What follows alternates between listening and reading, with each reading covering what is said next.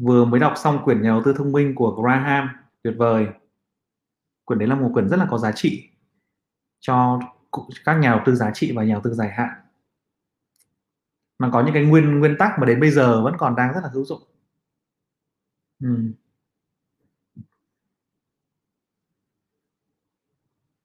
Nguyễn Văn Đại hỏi anh là có thể phân tích VRE không? Thì xin lỗi là anh, em là anh không theo dõi con này. Nên không phân tích được ok. Cái à, chủ đề ngày hôm nay mà anh muốn chia sẻ với các bạn ấy là cái chủ đề về à, top 3 cuốn sách phân tích kỹ thuật mà anh nghĩ là hữu dụng nhất cho các nhà đầu tư đặc biệt là các nhà đầu tư mới. Cái câu hỏi này câu hỏi cũng khá nhiều bạn hỏi đặc biệt là các bạn trẻ. Các bạn trẻ quan tâm rất nhiều đến phân tích kỹ thuật. À, còn các cái chủ đề sách khác thì mình sẽ có từng cái hôm mình phân tích nhé. Hôm nay mình sẽ nói chỉ nói về phân tích kỹ thuật mà thôi có bạn Long Long Dương này. Long Dương thích sách về phân tích vĩ mô này. Phân tích vĩ mô là một chủ đề rất là hay, mà anh cũng rất quan tâm. Thì để buổi sau anh sẽ làm về phần này nhé.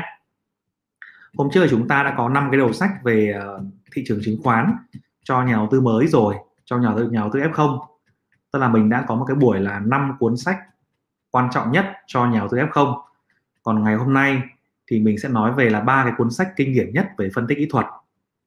Thì cái chủ đề này là chủ đề rất nhiều bạn trẻ quan tâm vì chúng ta quan tâm nhiều đến cái việc mà kiếm tiền à, chúng ta có vốn nhỏ, đúng không?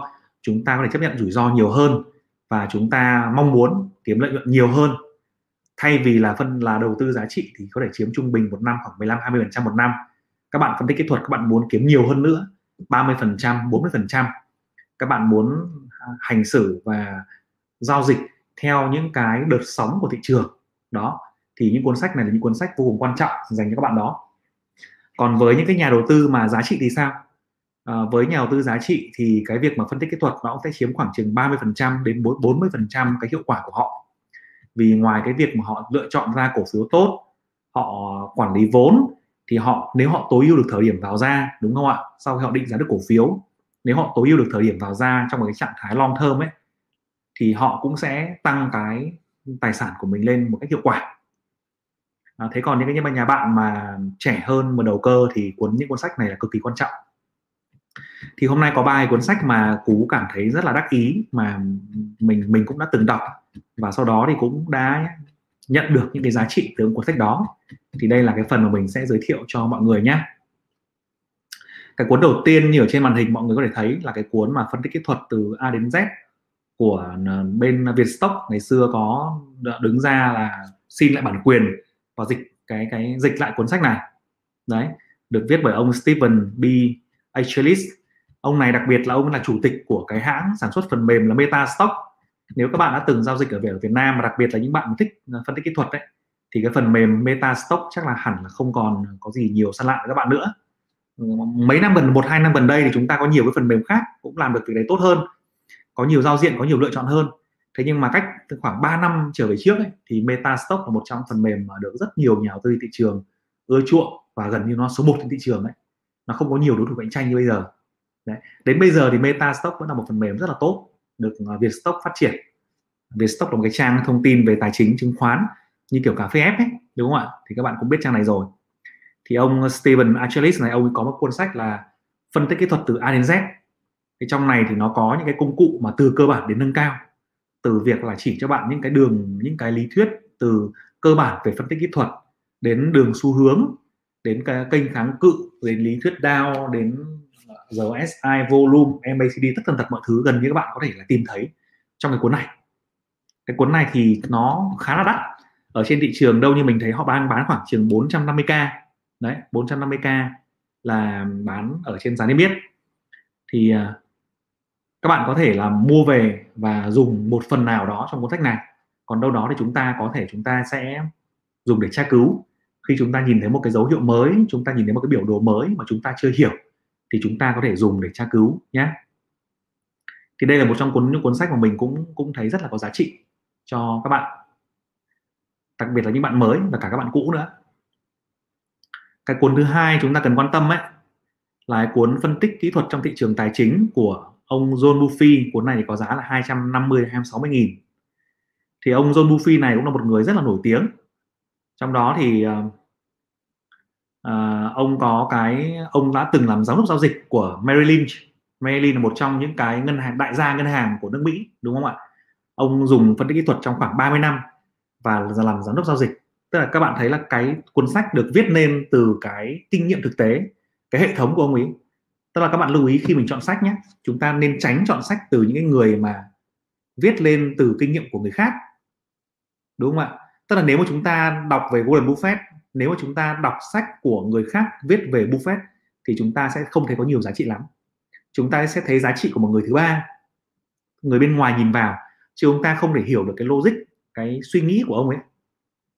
Thế chính vì như vậy, khi mà chúng ta đi chọn sách phân tích kỹ thuật chẳng hạn, hay là chọn sách phân tích vĩ mô chẳng hạn thì cái điều mà các bạn cũng nên hết sức quan tâm ấy là cái người tác giả viết sách đấy có thực sự là người đã từng giao dịch không? Hay là người ta chỉ là người đi ghi chép lại thôi? Ghi chép lại chép lại thông tin của thị trường thôi. Thì điều đó nó khá là nó không có nhiều giá trị lắm. Đấy theo như mình là như vậy. À, thế ông ờ, ông John Murphy này thì từng đã có 30 năm kinh nghiệm giao dịch ở ở Merrill Lynch và sau đó thì ông còn làm cái ờ, phân tích kỹ thuật của đài CNBC trên truyền truyền hình đấy ngoài ra thì ông còn viết rất là rất là nhiều cuốn sách khác và tạo ra một vài công ty chuyên về phân tích kỹ thuật. Thì đây là một cuốn sách cũng rất là hay. Ông John Murphy thì ông có cách cái cách diễn giải của ông ấy thì nó nó nhẹ nhàng hơn. Nó dễ hiểu hơn và nó giúp cho cái người mà mới ấy, cũng có thể tiếp cận được một cách có hệ thống đến thị trường. Còn cái cuốn ở trên ấy cuốn từ A đến Z ấy thì nó nó giống như cẩm nang tra cứu ấy, thì các bạn có thể dùng để tra cứu thêm. Thì mình sắc xét cuốn này cũng là cũng là cuốn rất nên đọc cho những bạn mới nhé cái cuốn thứ ba mà mình khuyên cho mọi người lên nên đọc ấy, và cuốn này cũng là một trong những cuốn đầu tiên mà mình mua khi mình chơi chứng khoán, là cuốn tôi đã kiếm 2 triệu đô la trên thị trường chứng khoán như thế nào, của ông ờ, Nicholas Davas. Cuốn này thì có cái lịch sử khá là vui, tức là cái ông Nicholas Davas này, ông ấy không, thực sự ông không phải một nhà đầu tư bài bản, tức là cũng là một nhà đầu tư đi lên từ phong trào, mà mình có được sự, cái sự đồng cảm của mình, vì hồi đầu thì mình cũng là một nhà đầu tư đi lên từ phong trào mình không học, phải học hành quá bài bản gì cả. Mà phi ra học và đọc, ngốn ngấu bất kỳ cái sách gì mình có, đọc xem bất kỳ video nào mình có, hỏi bất kỳ ai mà mình nghĩ rằng giúp được mình trong thị trường, thì mình có cái rất là có sự đồng cảm với ông này. Ông này thì kể, dành ra một một, hai phút để kể về lịch sử của ông này. Tức ông này, ông ấy là một, đặc đặc thù là một diễn viên múa. Và cái sự nổi tiếng của ông ấy là ở trên những cái sàn diễn siếc và múa của Las Vegas thôi thế nhưng mà sau đó trong một thời trong một cái ngày mà ông ấy diễn kịch ấy thì ờ, cái người chủ sàn ờ, người người thuê ấy, không có tiền. Không có tiền thế lúc đấy bảo là thôi bây giờ tôi giả ông bằng cổ phiếu. Đúng không ạ? Thì hồi đấy đang đi múa may giống như kiểu đang sờ bây giờ ấy. Đang sờ trong quán karaoke hay là trong quán vũ trường bây giờ các bạn bảo giảm nó bằng cổ phiếu chắc là đấm cho mình chết. Đúng không ạ? Nhưng mà hồi này ông rất là may ông Davas ông không đấm ông kia mà ông nhận bằng cổ phiếu luôn. Nhận là giá trị là 3.000 đô thế nhận 3.000 đô xong là nghĩ là cái đồ này vô giá trị rồi, không biết làm gì. Nhưng một thời gian sau, ông thấy nó tăng giá gấp 3 lần. Wow! Ông bảo, trời, mình đi múa mãi, mỏi hết mỏi hết cả chân, cả tay mà trả bao tiền. Cổ phiếu để nguyên không tăng giá ba lần như này thú vị quá. Thế là hồi đấy bố mới đi quan tâm đến tài chính, nhảy vào đầu đầu tư. Thế là bố mới kể là bố ấy đọc khoảng 200 cuốn sách, rồi học hỏi rất nhiều thứ. Thế xong vừa đi múa mà cuối ngày về để dở báo ra xem. Ngày xưa chưa bảng điện như bây giờ đâu ngày xưa là giá chứng khoán thì nó được in trên mấy tờ báo ấy. xong cuối ngày chúng ta mua báo, chúng ta xem giá chứng khoán tăng hay giảm. Cái hồi mà tôi mới vào thị trường hồi 2006 2007 nó cũng tương tự như thế. In giá chứng khoán ra ra cái tờ giấy, tờ báo. Xong là sáng, đầu giờ sáng mở ra đọc, xem giá tăng, giá giảm, thị trường như nào. Đấy. Thế xong sau đó thì bắt đầu bố ấy mới đầu tư rất là thành công và sáng tạo ra một cái lý thuyết, gọi là lý thuyết lý thuyết chiếc hộp thì nó giống như là nếu mà bây giờ mô tả bây giờ bằng cái từ nó dễ hiểu, nhiều người dùng thì nó chính là cái mô hình mà phá vỡ cái kênh xu hướng phá vỡ kênh tăng giá của một cổ phiếu. Và cái điều này làm ông ấy rất là thành công. Và ông ấy đã kiếm được khoản tiền là 2 triệu đô la trong những năm 1960 các bạn hãy so hãy để ý nhé. Năm 1962 là Warren Buffett mới lần đầu tiên trở thành trở thành triệu phú đô la. Tức là năm 62 ấy, là Warren Buffett có được một triệu đô la đầu tiên. Ở từ cái liên liên doanh Warren Buffett của mình thế trong khi đó tức là Warren Buffett hồi đó cũng học Benjamin Graham rồi là đi tự đầu tư các kiểu đúng không? Thì mới có được một triệu đô la vào năm 62 trong khi bố diễn viên bố này có 2 triệu đô. Kinh khủng chưa? Đấy. Tức là bố là bố rất là giỏi. Diễn viên múa mà lại làm còn ghê hơn cả huyền thoại của mình. Thế nhưng mà sau đó dài hạn thì huyền thoại Warren Buffett làm tốt hơn rất nhiều đúng không? Có học hành bài bản vẫn hơn. Đấy, đến bây giờ thì Warren Buffett cực kỳ nổi tiếng. Còn Davos thì rất tiếc là lại lại ăn chơi quá. Thì về sau cũng xa vào gái gú rồi nghiện ngập, thế là chết chết sớm, khổ thân. Thế nhưng mà không không phủ nhận rằng cái cuốn sách của ông ấy cực kỳ hay cho những người mở đầu. Và nó cũng trở thành một trong những cái huyền huyền thoại về đầu tư của phố Wall tại cái thời điểm đấy, thời điểm mới đấy. Thì mình cũng rất one wanting recommend các bạn nên đọc cuốn sách này. Đặc biệt là những người mới, mà những người mà đi lên từ phong trào là một cuốn sách dễ hiểu, dễ đồng cảm và những phương pháp là có thể ứng dụng được. Đó thì cuốn này giá rất là rẻ giá bây giờ chỉ có 60 ngàn thôi cuốn mỏng tự truyện của một nhà đầu tư uh, từ diễn viên múa đấy Nicholas Lapat đấy. đấy.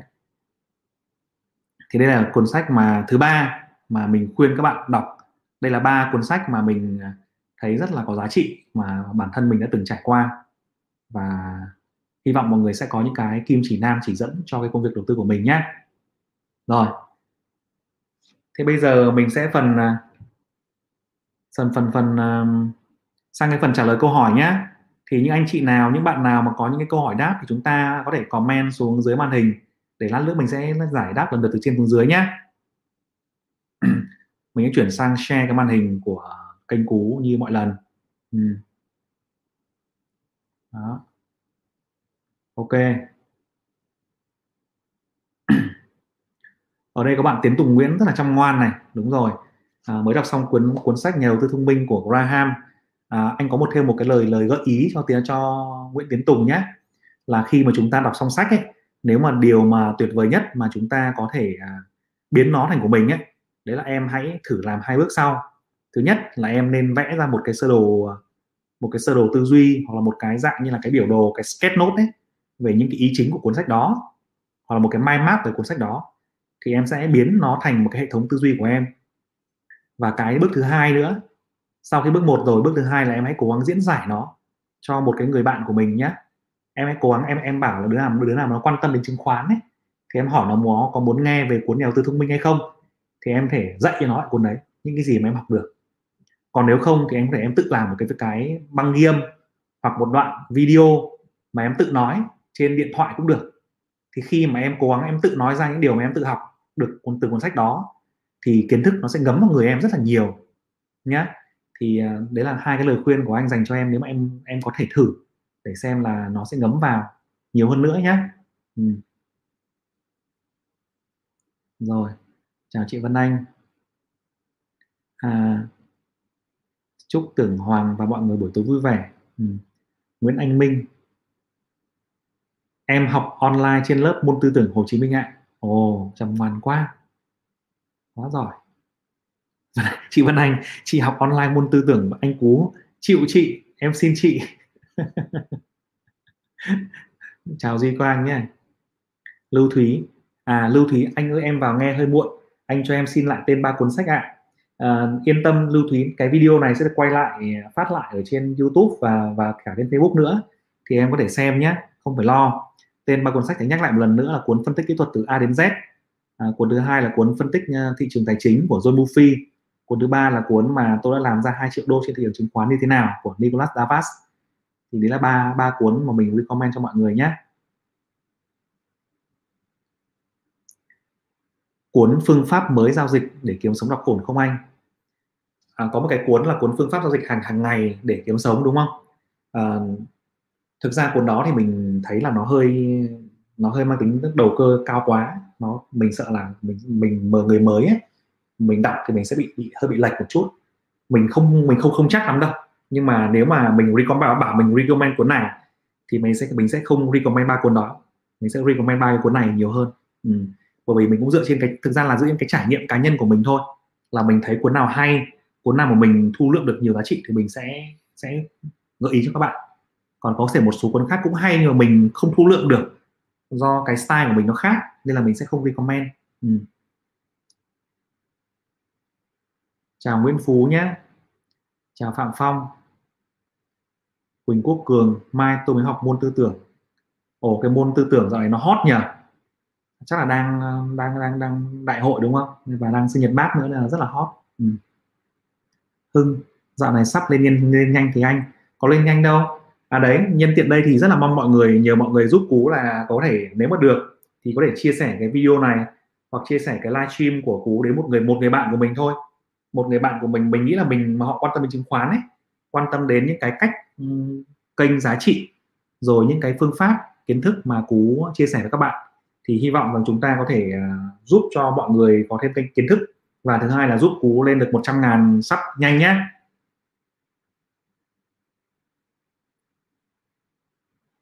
bạn Phú Nguyễn hỏi là cú phân tích cây GIL giúp với cổ phiếu đang 80k đột một công ty ra thông báo phát hành cổ phiếu riêng lẻ cổ đông giá 35k làm giá cổ phiếu trên sàn giảm liên tục.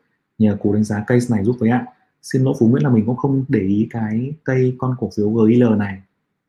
Thế nhưng mà nếu mà cổ phiếu thông thường ấy, thông thường một công công ty tốt ấy 80k thì nếu họ phát hành cổ đông giá ba, riêng lẻ giá 35k thì chỉ có hai lý do mà cái việc phát hành đó là nó giảm giá thôi.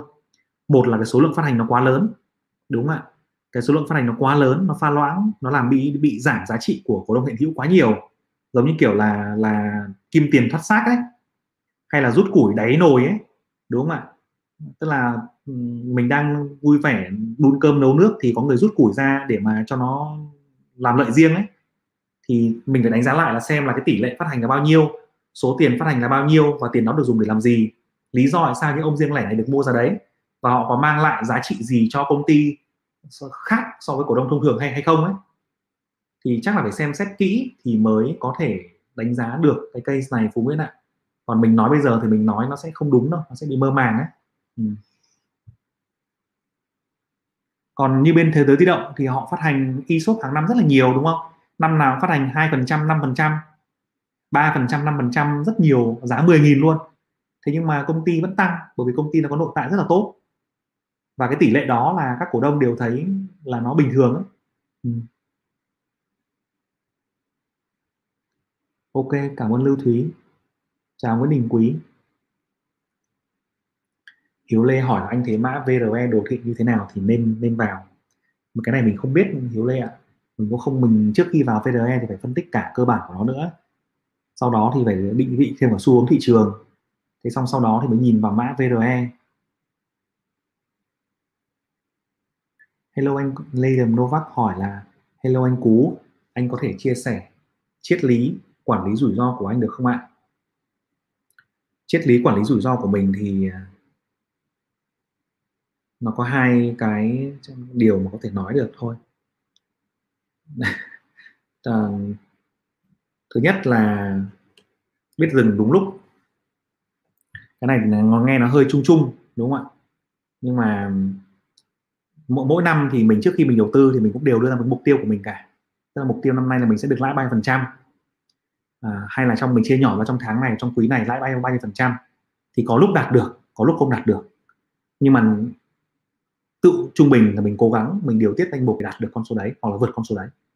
Thì khi mà mình à, thường thông thường ngày ngày xưa ấy, khi mình chưa có kinh nghiệm làm về quản trị rủi ro chẳng hạn thì khi mình thắng lợi ấy, khi mình vừa thắng xong tức là mình đạt được năm nay ví dụ mình quý này mình đưa ra con số là mình sẽ lãi 20 phần trăm đụng một phát mình lãi 25 30 phần trăm luôn trong quý đấy. Thì khi đó là mình rất hay bị cái tình trạng là mình bị lỗ ngược trở lại. Tức là rất tự tin và cảm thấy rất là vui rất là vui sướng. Và khi đó thì mình nghĩ rằng bây giờ một quý đã 22 30 phần trăm rồi thì năm nay mình phải làm 80 phần trăm mình phải quyết tâm chơi chơi lớn. Quả này chơi lớn chơi mạnh luôn. Và thế là lần lần nào cũng thế. Mấy lần liền là bị lỗ ngược trở lại. Mất mất lãi. Và có lần còn bị lỗ. Thế thì khi đó thì mình mới rút ra một kinh nghiệm là biết biết đủ. Biết đủ tức là gì ạ? Tức là mình ok lãi 25% rồi. Vậy thì một là dừng lại hai là giảm lại giảm lại quy mô. Tức là cái lúc mà mình đang đang sướng quá ấy, thì nên giảm sướng lại một tí giảm tự tin lại một tí thì khi đó mình sẽ bảo vệ được lợi nhuận và làm cái cảm xúc của mình nó thêm đau xuống. Bởi vì đúng liên tục nhiều khi không hay đâu. Thế sau đó chỉ một vài quả nặng nề thôi là mình mất mất vốn. Thì đấy là cái lý thuyết đầu tiên của mình cái chia sẻ triết lý của mình đầu tiên. Rất là cá nhân thôi nó đúng với cú nhưng có thể nó không đúng với các bạn. Thì mỗi người sẽ có một triết lý riêng nhé. Cái điều thứ hai của mình là mình rất là tránh tránh mình sợ lỗ. Mình rất là sợ lỗ. À, gọi là đầu tư dài hạn. Mình có một một số mã đầu tư dài hạn nhưng mình cố gắng lựa chọn thời điểm mua nó rất là cẩn thận. Tức là những cái mã đã dài hạn rồi thì mình luôn luôn chọn thời điểm mua là cái điểm rơi nó rất là mạnh trên thị trường thì mình mới mua. Còn không thì mình cũng không không vội. Còn nếu mà nó nó tăng mất rồi thì mình thường là mình thôi mình bỏ qua. Tức là mình rất sợ lỗ. Đấy. Thì đấy là hai quan điểm cá nhân của mình. Hy vọng là có thể à, giúp được bạn phần nào. Ừ. Bạn Dung Nguyễn hỏi là nên đọc kết hợp song song cả buổi cuốn về đầu tư giá trị và phân tích kỹ thuật. Này hay nên đọc xong từng cuốn một ạ? À, đây là một câu hỏi rất là hay về đọc sách. Khi các bạn đọc sách ấy, thì chúng ta sẽ lựa chọn một cái chủ đề chúng ta đọc. Thì có một cái nguyên tắc là như này chúng ta sẽ đọc rất sâu về một chủ đề. Đúng không ạ? À, về phân tích kỹ thuật đi thì uh, nói là phân tích kỹ thuật thôi nhưng mà nó còn có một tỷ thứ trong đấy đúng không ạ? Nó còn tức là bạn sẽ đọc về những cái uh, lý thuyết cốt lõi của phân tích kỹ thuật là gì? Lý thuyết Dow chẳng hạn rất cốt lõi hay bạn sẽ đọc về đường kháng cự hỗ trợ là gì? Hay bạn sẽ đọc là nến là gì? Đúng không? Thế thì mình khuyên các bạn là khi các bạn đọc về một chủ đề ấy, các bạn hãy đọc thật nhiều về, về mỗi chủ đề đó thôi. Tức là nếu mà chúng ta đọc về lý, lý thuyết nào thì chúng ta hay tìm tất cả những sách liên quan đến, đến lý thuyết nào chúng ta đọc. Và đọc về đoạn đó thôi. Đọc rất sâu về đấy để chúng ta xem là ông A thì nói gì về lý thuyết Dow ông B thì nói gì về lý thuyết Dow hay là ông Cú nói gì về lý thuyết Dow thì các bạn sẽ rút ra được một cái kinh nghiệm cho riêng mình hay đọc về nến cũng thế, chúng ta sẽ đi tìm những cái thứ liên quan đến nến chúng ta đọc thì các bạn sẽ được đọc được rất là nhiều cái nhìn nhận khách quan với nhau. Và khi đó chúng ta đọc, nếu mà chúng tốt hơn nữa là chúng ta có thể thử xem xét, so sánh lại đồ thị kỹ thuật, đồ thị hiện tại, lịch sử quá khứ ra làm sao. Thì cái hiểu biết của bạn về một cái thứ đó nó rất là sâu. Đúng không? Giống như chúng ta đi đi, giống như chúng chúng ta là một con sâu ấy, chúng ta ăn cái cái cây ấy, cái cây có rất nhiều cành, thì chúng ta nên ăn từng cành một. Ăn cành nào ăn hết cành đấy luôn, chứ không ăn lan man ăn cành này một tí, nhảy sang cành kia ăn một tí, thì cuối cùng là có thể kiến thức của chúng ta nó bị rơi rớt đấy nó không đủ sâu, nó không thấm được vào đầu chúng ta, nó không biến thành của chúng ta được. Thì mình khuyên bạn là bạn nên chia nhỏ cái phân tích giá trị ra, chia nhỏ phân tích kỹ thuật ra thành từng chủ đề một và đọc rất sâu về chủ đề đấy, đọc vài cuốn sách về chủ đề đấy, xong lên mạng search thêm kiến thức về chủ đề đấy nữa, thì bạn sẽ rất là nhanh thành công và nắm vững kiến thức nhé bạn Long Dương là anh nghĩ sao về cuốn đầu tư tài chính investment? Có cuốn đầu tư tài cuốn này cũng là cuốn rất là hay đấy. Cuốn Long Dương ờ, cuốn đấy là một cuốn rất là hay về đầu tư tài chính.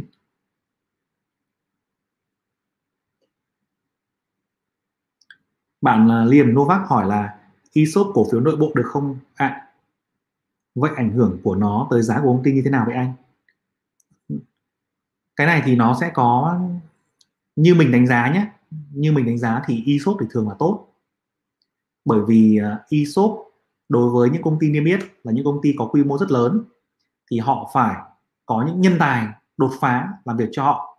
Ví dụ những công ty doanh thu lên đến cả vài tỷ đô như thế, thế giới di động hay những ngân hàng lớn đúng không ạ? Doanh thu rất là lớn và có cực kỳ nhiều nguồn lực. Thì họ phải có nhân tài cực kỳ xuất sắc làm việc cho họ. Và những người đó họ là những người cực kỳ giỏi thì bạn phải thu hút họ bằng mọi giá bằng bằng bằng mọi cách bằng giá rất cao. Dùng mình dùng từ mọi giá thì nó hơi hơi viển vông quá. Và những cái nếu bạn trả lương trọ tầm một vài tỷ một tháng ạ thì nó sẽ ảnh hưởng rất là lớn đến dòng tiền của công ty bạn đúng không? Mà nhiều khi không thỏa mãn được họ. Thế cho nên là nếu bạn trả họ bằng cổ phiếu e, e-shop tức là bạn đưa ra một cái KPI rằng nếu ông làm CEO cho tôi hoặc ông làm giám đốc công nghệ cho tôi giám đốc bán hàng cho tôi nếu năm nay ông vượt chỉ tiêu của cổ đông ông vượt chỉ tiêu về doanh thu doanh số thì tôi sẽ thưởng cho ông tôi sẽ trả ông từng này lương cộng với từng này cổ phiếu. Thì cổ phiếu đó sẽ được hạn chế trong khoảng 4 năm thông thường là 4 năm. Ví dụ trả cho một triệu cổ phiếu trong vòng 4 năm mỗi năm được giải tỏa 25% mà ông mang một triệu cổ phiếu đấy ra ông sàn lên sàn ông bán ấy, ông thu được về vài trăm tỷ. Đó thì e-shop là như vậy. Đó là cái cách để giúp cho những doanh nghiệp lớn họ giữ chân người tài.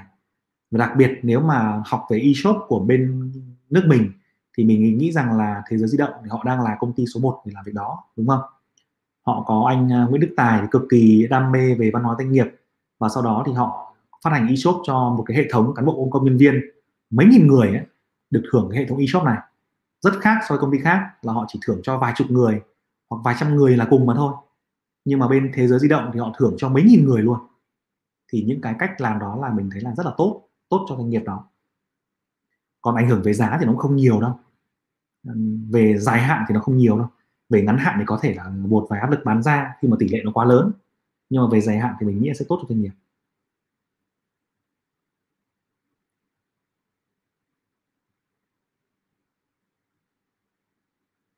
Tiến Tùng Nguyễn hỏi là cảm ơn anh đã cho lời khuyên. Anh nhận xét như thế nào về phương pháp đa dạng hóa danh mục đầu tư và triết lý đầu tư giá trị của Graham? Anh cho nhận xét về cuốn ngày đòi nợ với ạ uh, cái phương pháp đa dạng hóa danh mục đầu tư và triết lý đầu tư của Graham thì nó là của huyền thoại rồi em. Của huyền thoại thì nó quá đúng rồi. Đúng trong cái cách đầu tư của ông ý, đúng trong những cái người mà mong muốn có một cái mức tỷ suất lợi nhuận dài hạn mà chấp nhận mức rủi ro thấp như là của Graham đúng không? Thì nó quá đúng rồi anh không dám nhận xét về huyền thoại. Còn cuốn ngày đòi nợ thì nó thú thực là anh cũng chưa đọc cuốn này. Anh thấy có một số cuốn sách nó anh chưa đọc đâu không phải cuốn này cũng anh cũng đọc đâu. Đó. Tuấn Anh hỏi là Hello anh Cú giúp em xem STB giữ được không ạ? Em thấy thị trường ngày giao dịch 1 tỷ đô các công ty chứng khoán đang giáo diết tăng vốn chắc sẽ cú nổ về thanh khoản anh nghĩ sao về ôm dòng chứng? À, cái này thì cũng là một câu hỏi khó về xu hướng chung của thị trường đúng không? Về thanh khoản về tăng vốn rồi cú nổ về thanh khoản. Nếu mà có cú nổ về thanh khoản nếu mà có dòng tiền đổ vào tiếp thì thị trường quá ok thì ngân hàng và chứng khoán quá ok. Nhưng nhưng nếu không có cú nổ về thanh khoản, nhưng nếu lạm phát tăng, nhưng nếu nước ngoài tiếp tục bán dòng, là những cái dấu hiệu đang ngược chiều đấy, nó mạnh hơn, thì có thể điều ngược lại sẽ xảy ra, đúng không? Thì cái phần này thì anh anh nghĩ là, anh nghĩ là em nên nên thận trọng hơn một chút, vì thị trường nó đang có những tín hiệu mà nó khá là khó khó lường ấy. Chị Vân Anh hỏi là cho chị hỏi con trai chị 17 tuổi chị muốn cháu hiểu thêm về chứng khoán hay về vấn đề đầu tư để cháu ý thức về tài chính. Chị nên bắt đầu dạy con thế nào cho hợp? Dạ à, vâng. Theo theo như quan điểm cá nhân của em ấy thì chị à, có cái tư duy rất là rất là đúng là chị dạy cho con mình cái cách để đầu tư về tài chính.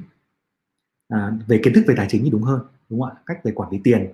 Như em bây giờ thì đi làm thì mình thấy cái việc mà mình quản lý tiền của cá nhân.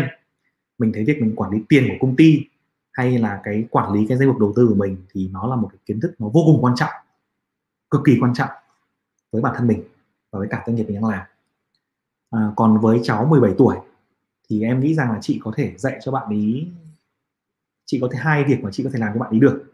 Một là chị dạy cho bạn ấy cái cách mà chi tiêu đúng thì nó có một số cái nguyên chi tiêu đúng nó có một số cái nguyên tắc là chi tiền ra là bốn cái lọ hoặc là năm năm cái lọ trong đó là những cái lọ mà ví dụ như tiền của bạn ấy bây giờ có là từ đâu ạ? Là từ việc là tiền tiết tiền à, bố mẹ cho hàng ngày tiền là từ tiền mừng tuổi đúng không? Rồi là tiền có thể là đi làm thêm nữa hoặc là đi làm những cái dự án online của bạn bè.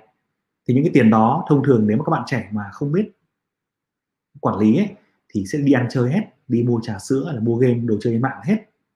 Thế nhưng mà với những bạn mà biết quản lý được dạy sớm ấy được dạy về tài quản lý tài chính sớm thì các bạn sẽ biết để dành để dành thì có thể là làm bốn cái việc là như này.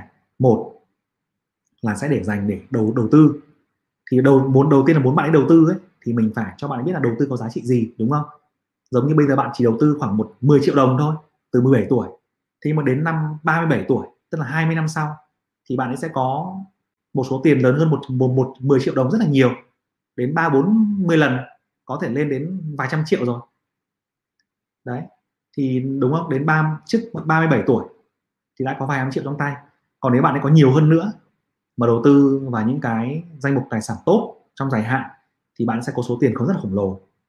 Thế thì bạn rất thích đầu tư đúng không ạ? Cái phần tiền đầu tiên mình có một triệu thì mình giữ ra khoảng ba bốn trăm nghìn để mình để dành trong quỹ để đầu đầu tư. Cái phần thứ hai thì mình dành cái quỹ để mình làm gì ạ? Để mình uh, chi trả những cái nhu cầu trong cuộc sống chúng ta không nên chắt bóp quá, đúng không?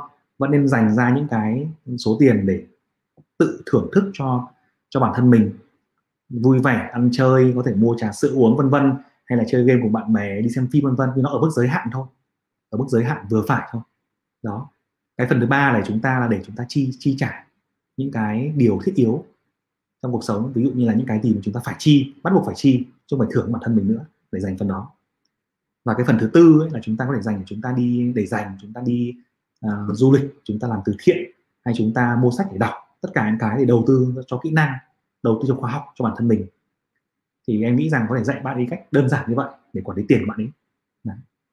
cái việc thứ hai nữa là chị nên có một cái cách là mình sẽ dạy cho bạn ấy cách đầu tư để hình dung về dòng tiền nó trong tương lai là như thế nào. Tức là tức là ví dụ như là đến năm 35 40 tuổi muốn có một số tiền để khởi nghiệp. Muốn có một số tiền để chán công việc văn phòng ra ngoài làm kinh doanh. Hay muốn có một cái số tiền để sẵn sàng mua nhà mua xe hay là cưới vợ thế thì bắt đầu từ bây giờ là con số là cái điều tuyệt vời nhất. Thì cái phần này trong tuần tới thì em đang có một cái lịch là sẽ chia sẻ chi tiết hơn về công thức này. Thì hy vọng sẽ chia sẻ với chị nhiều hơn về trong buổi đấy trong cái thông tin đấy ngày hôm, ngày hôm đấy nhé. Đó. Còn cái cái việc đầu tiên thì chị thể giúp bạn ấy chia ra bốn cái cái cái cái phần như em vừa nói đó. ok cảm ơn liềm novak. Bạn nhân văn hỏi là theo anh cú thì có nên đầu tư dài hạn một cổ phiếu không? Hay là hết sóng cổ phiếu đó thì bán ra một cổ phiếu sóng khác ạ? À, cái này thì bạn hỏi cái câu này thì nó lại giống như là nó không phải là dài hạn đâu. Nếu mà nhân văn đang nói như vậy tức là nhân văn nhân văn đang vẫn đang là đầu cơ lướt sóng thôi.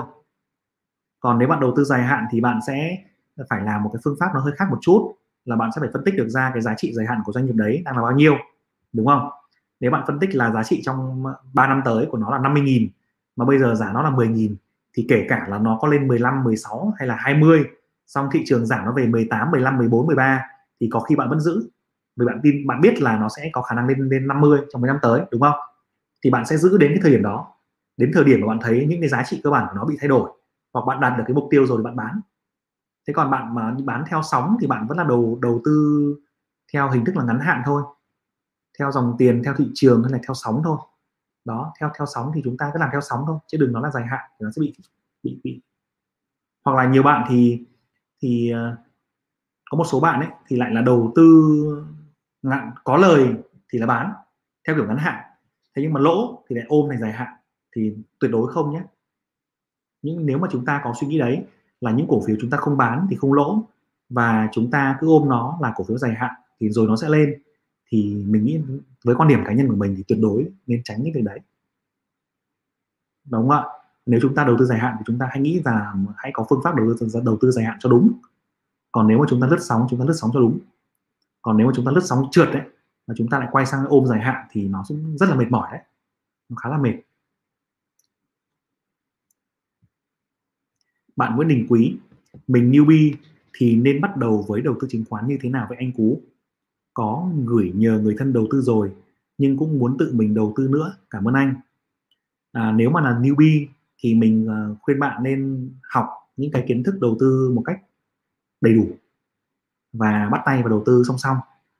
Thì có mấy cái nhóm kiến thức mà bạn cần quan tâm để bạn đầu tư hiệu quả. Thứ nhất là bạn sẽ cần học về định định vị về phân tích vĩ mô phân tích nền kinh tế vĩ mô thứ hai là bạn cần phân tích về, định hiểu về phân tích doanh nghiệp, thế nào là tốt, thế nào là xấu về ngành, đúng không? Thứ ba thì bạn cần phân tích về về kỹ thuật nữa, để hiểu được thị trường đang ở trong xu hướng nào, đồ thị hỗ trợ ra làm sao. Thứ tư thì bạn cần phân tích thêm về cái phần quản lý vốn nữa. Vốn của bạn nên đầu bỏ ra bao tiền để đầu tư thì phù hợp cho vào thời điểm nào, rồi thế nào thì chúng ta nên phải quản lý rủi ro, phân bổ ra bao nhiêu, rồi cắt lỗ như thế nào.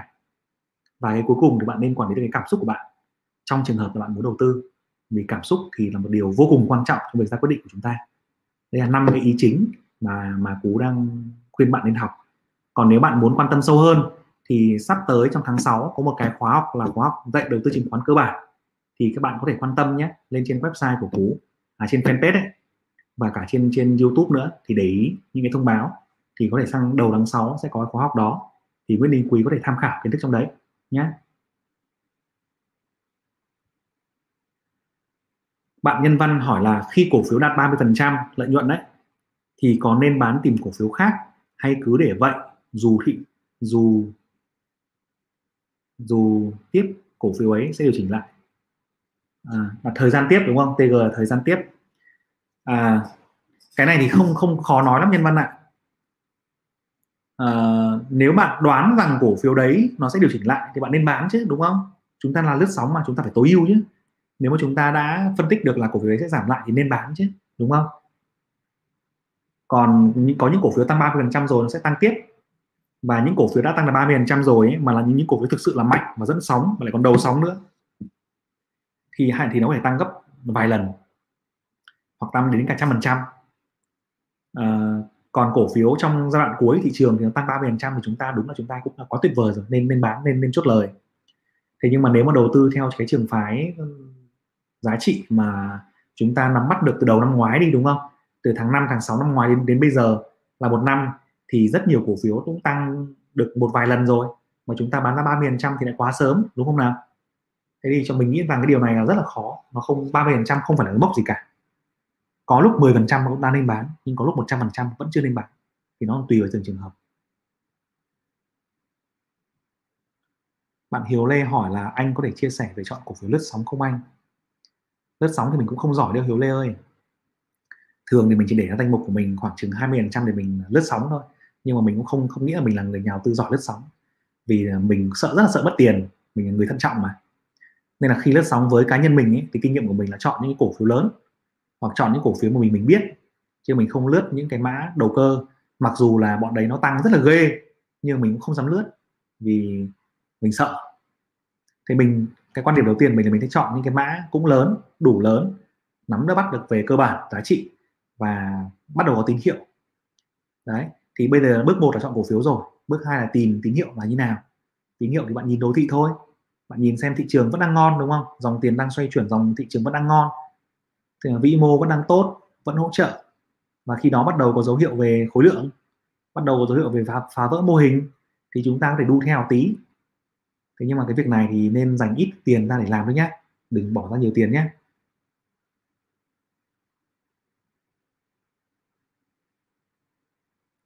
Phạm Hữu Cường nói là sai lầm lớn nhất là mua đuổi trong phiên.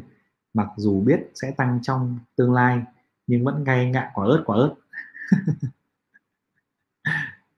Ừ, cũng cũng phải tùy từng trường hợp đấy. Nhưng mà đúng khi mà khi mà chúng ta không hối tiếc ấy là có một cái kinh nghiệm như này này.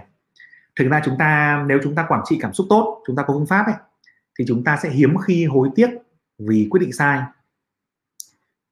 Bởi vì cái việc mà quyết định sai nó là khá bình thường, giống như mình thôi, mình có thể quyết định sai đến 30 phần trăm, thậm chí có lúc là 35 40 phần trăm. Nhưng mà nếu mà nó nằm trong kịch bản, nó nằm đúng nguyên tắc, thì quyết định sai mình cắt lỗ, mình thấy chuyện đấy rất là bình thường.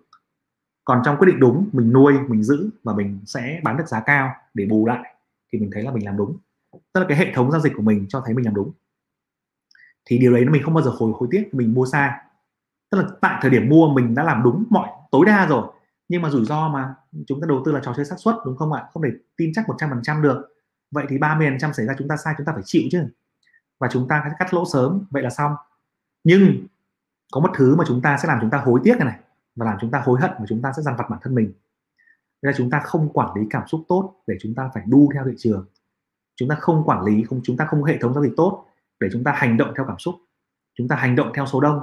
Chúng ta hành động theo cái cái lời chỉ bảo của người khác. Thì đấy, khi mà thua lỗ, chúng ta sẽ thấy rất hối hận. Chúng ta thấy rất là dằn vặt. Đấy là lý do mà cú luôn luôn là mong các bạn là có một cái năng lực đầu tư của chính mình. Và mình rất không muốn là nhận định là thị trường sẽ lên hay xuống vì đấy là quan điểm cá nhân của mình. Hay là mình mình, các bạn hỏi là con này lên xuống là mình thực sự là một số con là mình không biết thật. Nhưng mà nếu một số con mình biết thì mình cũng không muốn, không không muốn nói vì đó là quan điểm cá nhân của mình. Còn mình mong là chúng ta sẽ có một cái sự ra quyết định dựa trên cái tự phân tích, đúng không? Và chúng ta chỉ dùng kênh của cú để chia sẻ giá trị, chia sẻ cái hệ kiến thức mà thôi. Thì khi đó thì chúng ta có quyết định sai, chúng ta cũng không hối hận, vì chúng ta biết chuyện đấy rất là bình thường. Ok, sai thì tôi bán hoặc sai nhưng mà trong lúc này sai nhưng ngày mai lại lại đúng nó sẽ hồi trở lại hay như nào đó.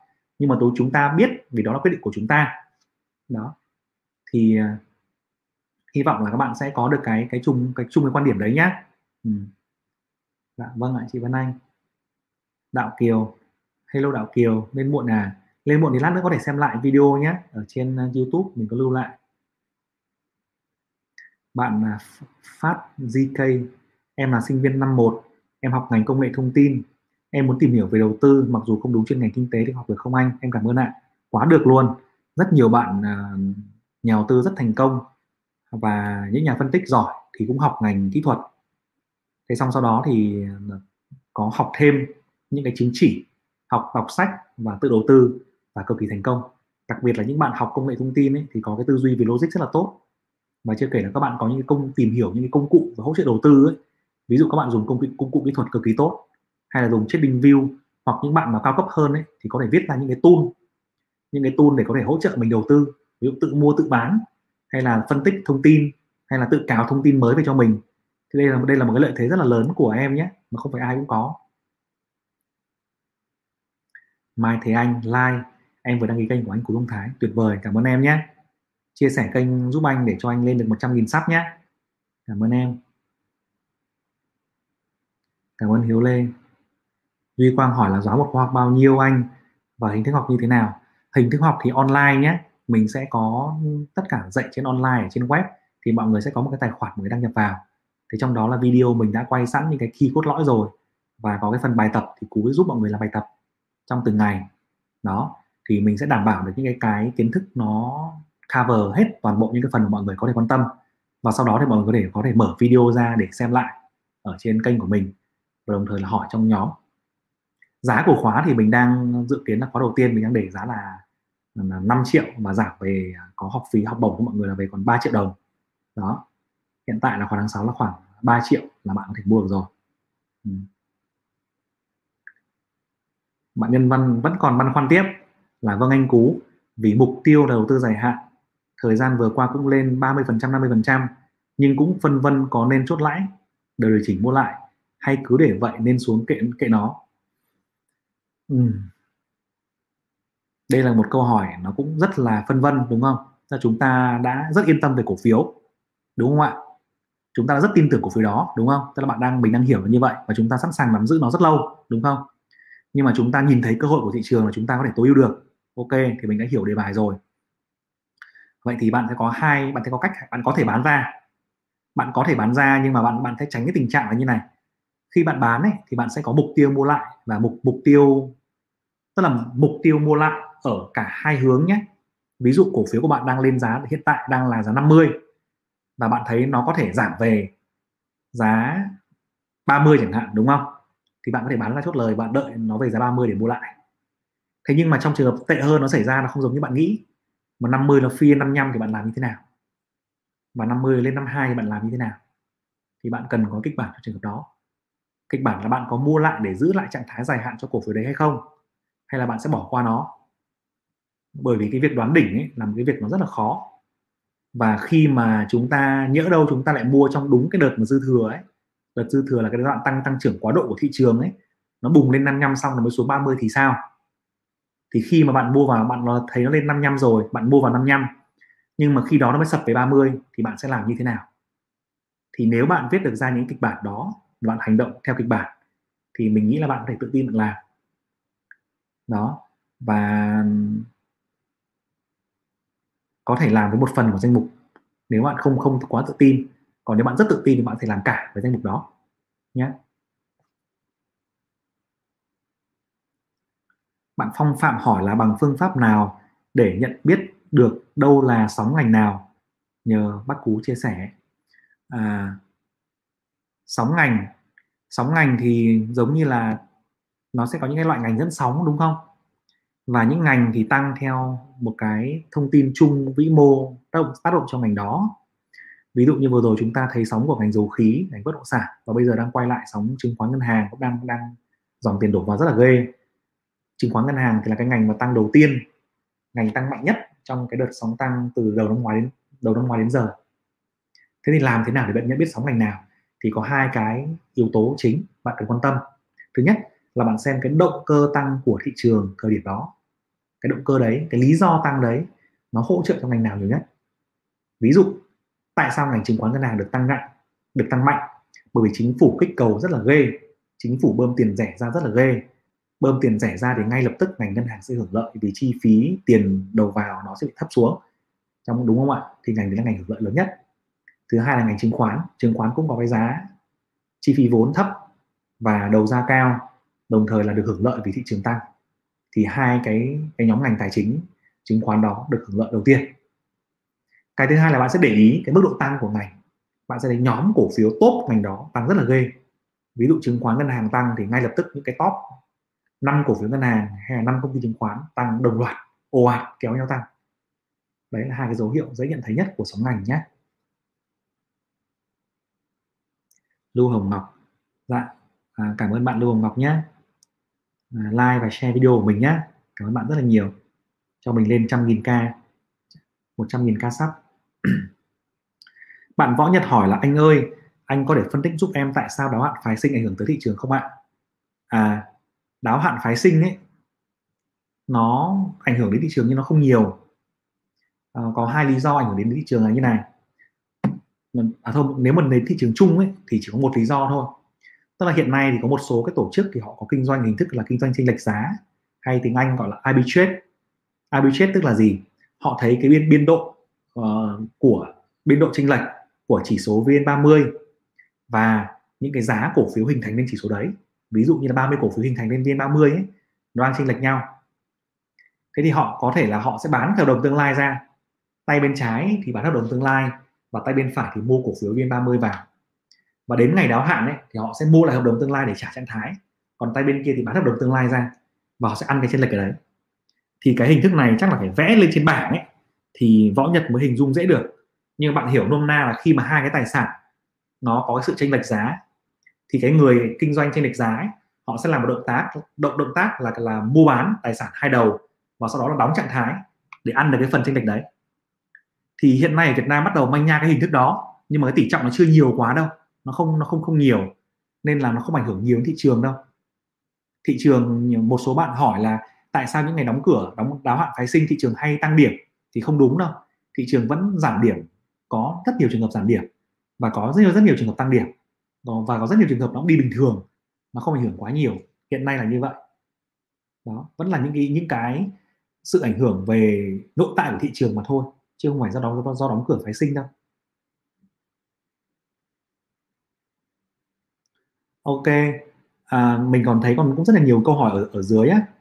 À, nhưng mà thời gian của mình thì cũng không không còn nhiều ấy. Những bạn nào mà quan tâm đến uh, cú có để lại trên kênh thông tin trên trang của mình nhé. Hoặc là những bạn nào mà quan tâm đến khóa học phải khóa học về cơ bản ấy thì mọi người có thể đây mình sẽ gửi cái đường link này này. Mọi người sẽ lên trên fanpage chat vào fanpage của mình để lấy thông tin ở trên đấy nhé lấy thông tin trên page của Phương Thái. Trên trang chủ của cú. Đây. Mình ở đây, lên trên màn hình này. Thì các bạn sẽ bấm vào đường link đó để lên trên trang thì mình sẽ để hỏi thông tin nhé. Thì có thể là mình sẽ trả lời, hoặc một số các bạn trợ lý của mình sẽ trả lời ở trên đó, gửi thông tin các bạn. Thì các bạn sẽ xem thông tin về khóa học cơ bản nếu các bạn quan tâm nhé, hoặc những thông tin khác.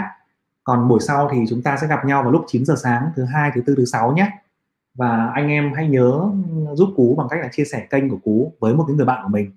Một người bạn quan tâm đến chứng khoán đầu tư ấy, để giúp cú lên 100.000 k sắp nha. Cảm ơn tất cả mọi người nha.